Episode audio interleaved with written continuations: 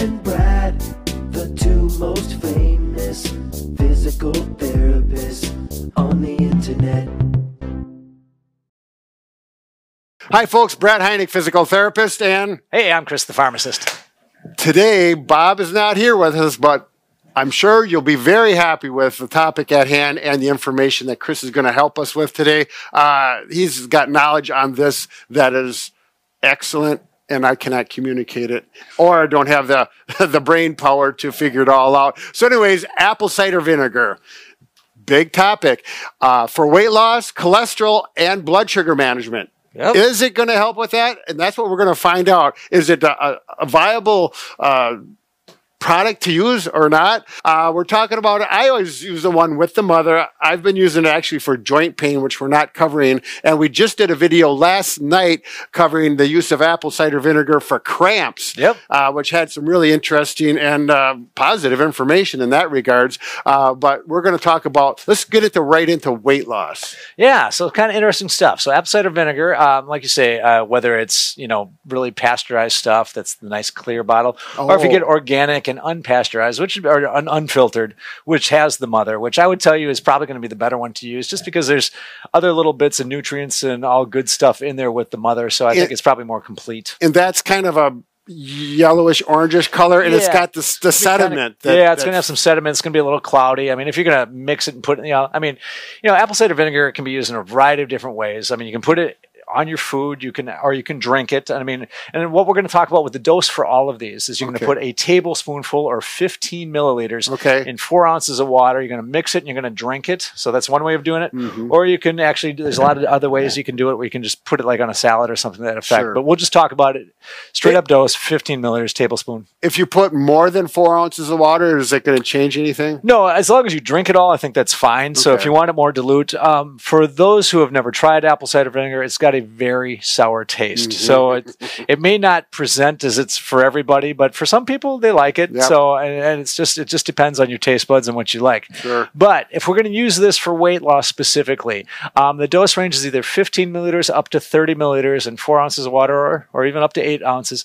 Um, when you consume this, and no matter what we do when we're talking about apple cider vinegar, after you consume it, I want you to make sure you rinse and gargle and swish water around on your teeth because it With water. with plain water Yes. because it can damage your tooth enamel if you don't protect it right away because the acidic because it's an acidic product. You know, it's about you know on the pH scale, it's about two to three. So Oh. it's it's it's a moderate acid. So it's something you want to be real careful. so i just want to clarify again he said two different volumes uh, either one tablespoon Or two. not more than two Not more than two. Two is an absolute max. And frankly, when you're looking at it from a weight loss standpoint, over 90 days, the research that I've found that actually has a little bit of, you know, they had about 45, 50 subjects, which still very small, but I think it had enough evidence that shows, you know, if you did the 15 milliliters and four ounces of water over 90 days, it caused a 2.7 pound weight loss versus the 30 milliliters in the water over 90 days caused a 3.6 pound weight loss. So, you're talking about just a couple of pounds. Well, what does that mean? Well, I think for a lot of people, I mean, when you have true fat loss, I mean, I think it's something that is going to be beneficial to you.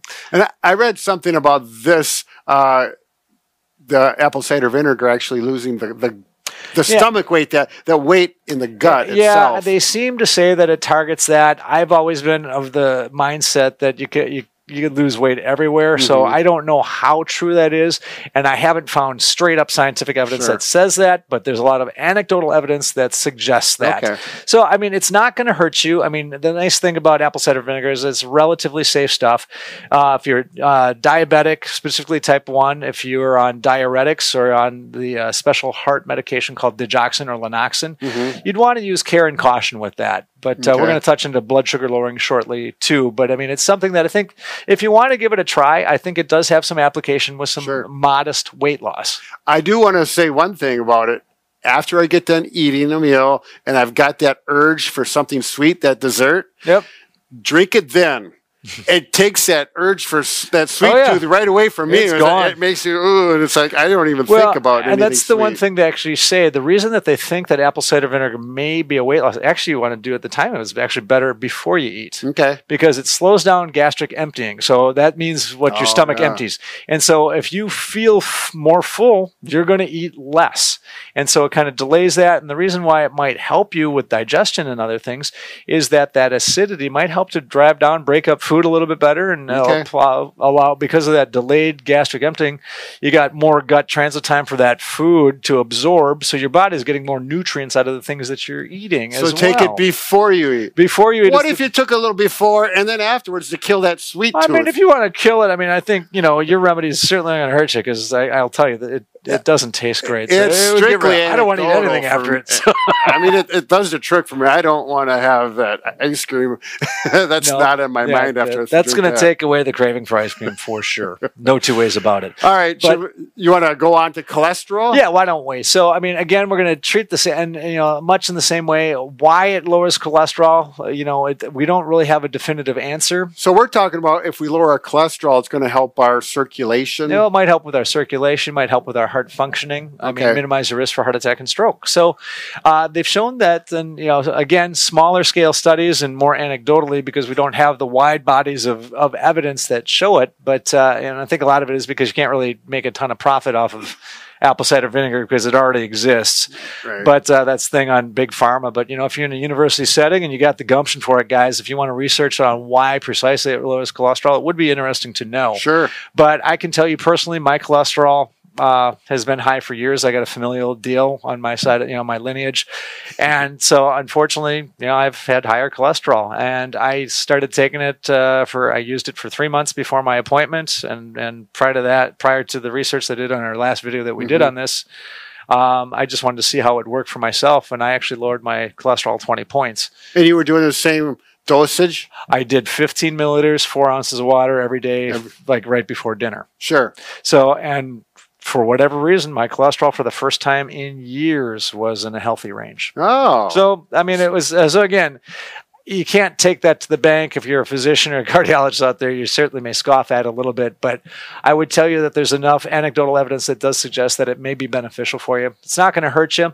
So again, same mornings, you know, if you're got gastroparesis or if you're, you know, using gastroparesis is. is, is when your stomach doesn't want to push food through there. So Is there type- another name for it? A, a layman's name that's uh, slang? slow gastric emptying. Okay. Slow. If people usually know they have yeah. that. Yeah. Your doctor's going to tell you it's more common with type one diabetics. okay. Um, specifically, but uh, you know, it's it's something that we do want to be mindful of. So again, I'll always check with your doctor and your pharmacist, making sure they're looking at your profile because if you're on diuretics, that could affect things too with electrolyte balance and and how your potassium levels are because that's important the, for your the water pills. the water pills. Yeah. Okay. So want to be careful with that, but I do think that it does have a positive effect on cholesterol. Sure. and uh, it can probably lead us into the weight or the uh, the blood sugar lowering too. So we Yeah. Let's let's segue right into that. So with diabetes, there's two types. There's type one and type two. Type one is the one that everybody has to have insulin. Type one, this is probably not for you um, Okay. because there's a lot of other, you're insulin dependent, and the way that this lowers blood sugar could be it could be dangerous for you because if you get too low and you didn't make an insulin correction,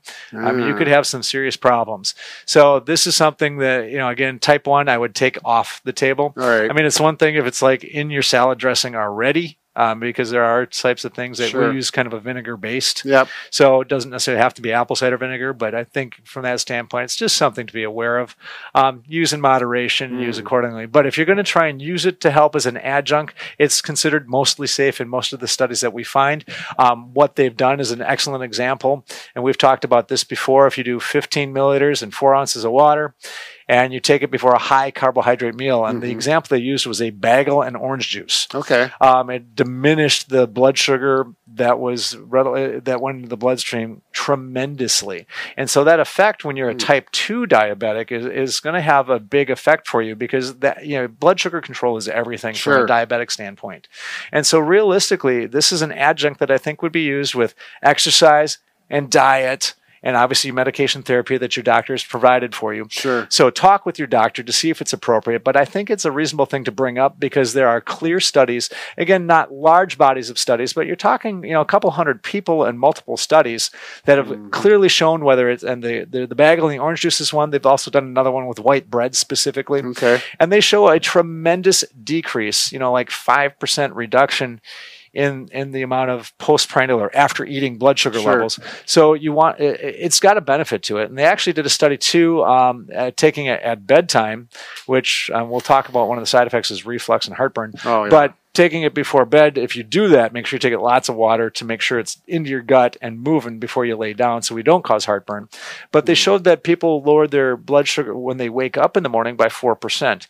And four percent doesn't sound like a large number, but if you're teetering on the edge and Oh, you're, and you're sure. there's a big number they talk about, which is an A1C. Um, you know, if you- you're just on the border and you want to get down to a lower level, I mean, it's got its place, Sure. and it shows it Sure. pretty eloquently that that it, it, it's got its place. But you know, there's a couple of downsides with apple cider vinegar we have to be careful with. So, want to protect our teeth. So Yep. after you use this, you want to make sure you rinse and gargle really well because Sure. it can damage the enamel on your teeth. Um, some people actually find that it can cause heartburn, so we do want to be careful with Mm-hmm. that. So staying upright after you take it for 30 minutes would be, be ideal. So when I say the the before bed dosing for the people that want to consider that. Um, stay upright for 30 minutes and make sure you consume plenty of water on top Yeah. of it to get it to absorb into your system as quickly as possible Sure. and not reflux back up. Yeah. Because heartburn can be damaging and can be really problematic. Yeah. So we have through- to be, you know, we have to use a modicum of care when we're going to use this. And again, you do want to protect, you know, yourself, and you want to talk to your doctor and talk to your pharmacist to make sure it's appropriate for you. Sure. Is that it? That's pretty much it. Well, I did want to mention Oh, a couple yeah. of things. You know, Okay. just from this is anecdotal, but people that comment on our other uh, apple cider vinegar, there was a number of them that actually said it got rid of their heartburn, which Yeah. I, I don't know how that Yeah, works. And that's but- actually, and I looked at that a little bit too, um, and it seems like it's it's almost more homeopathic at that point. You're taking acid to treat acid, okay. and so there are burgeoning amounts. There's large amounts of anecdotal evidence, not a lot of large scale studies that do suggest that it may be beneficial. So in certain populations, I think it's something that you can consider, but consider with caution. Yep. just like anything else. I mean, if it helps you, we've we've solved a problem, and I think that that's wonderful. But again, it's not for everybody. Mm-hmm. Some people aren't going to like the taste. Yep. But I mean, at some point, I I think it does have some possible, uh, you know, benefits that I think are really worth exploring. For me personally, joint pain in yeah, my you've, hands. you've said that for years. Yeah, yeah. Three or about three or four years ago, I couldn't even close my fist, and it came on really, really suddenly. I was really concerned, and I'd wake up in the morning, I could never make a full fist, which was really weird because I'm an active person. I was concerned about how I was going to Yeah, that's right. You know, uh, and so I started taking this uh, from a, a friend of mine who. It's a long story, but anyways, uh, within two weeks, I noticed things getting better, and so I took it for about a month or two, maybe close to two months, and it got about eighty percent better, and I just quit taking it because it doesn't taste that well, Yeah. and I felt pretty functional. Um, but recently, because we talked about this again, I started taking it again because uh, this finger right here is particularly sore from an accident, I believe. Anyways, uh, it it seems to be improving it again. You know, so.